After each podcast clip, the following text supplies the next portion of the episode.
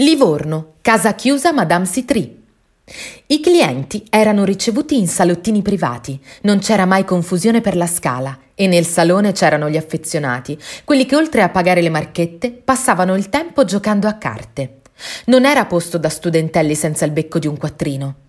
Negli anni 50 i cadetti, ormai non più aristocratici e dai cognomi altisonanti come i loro predecessori, ma dal fare decisamente più goliardico, scrissero sui muri dell'Accademia parecchie frasi su una certa Piera, una ragazza di Villa Sitri. Viva Piera! Piera sei la fine del mondo o ancora la nostra nave scuola preferita si chiama Piera.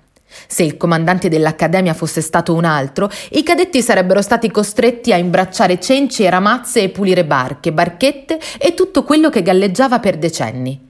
Invece furono fortunati perché il comandante era Francesco Mimbelli, il quale, oltre ad essere un gentiluomo, per di più decorato con medaglie d'oro e d'argento, era anche un personaggio speciale, a cui il senso della cosa non sfuggiva neanche un po'.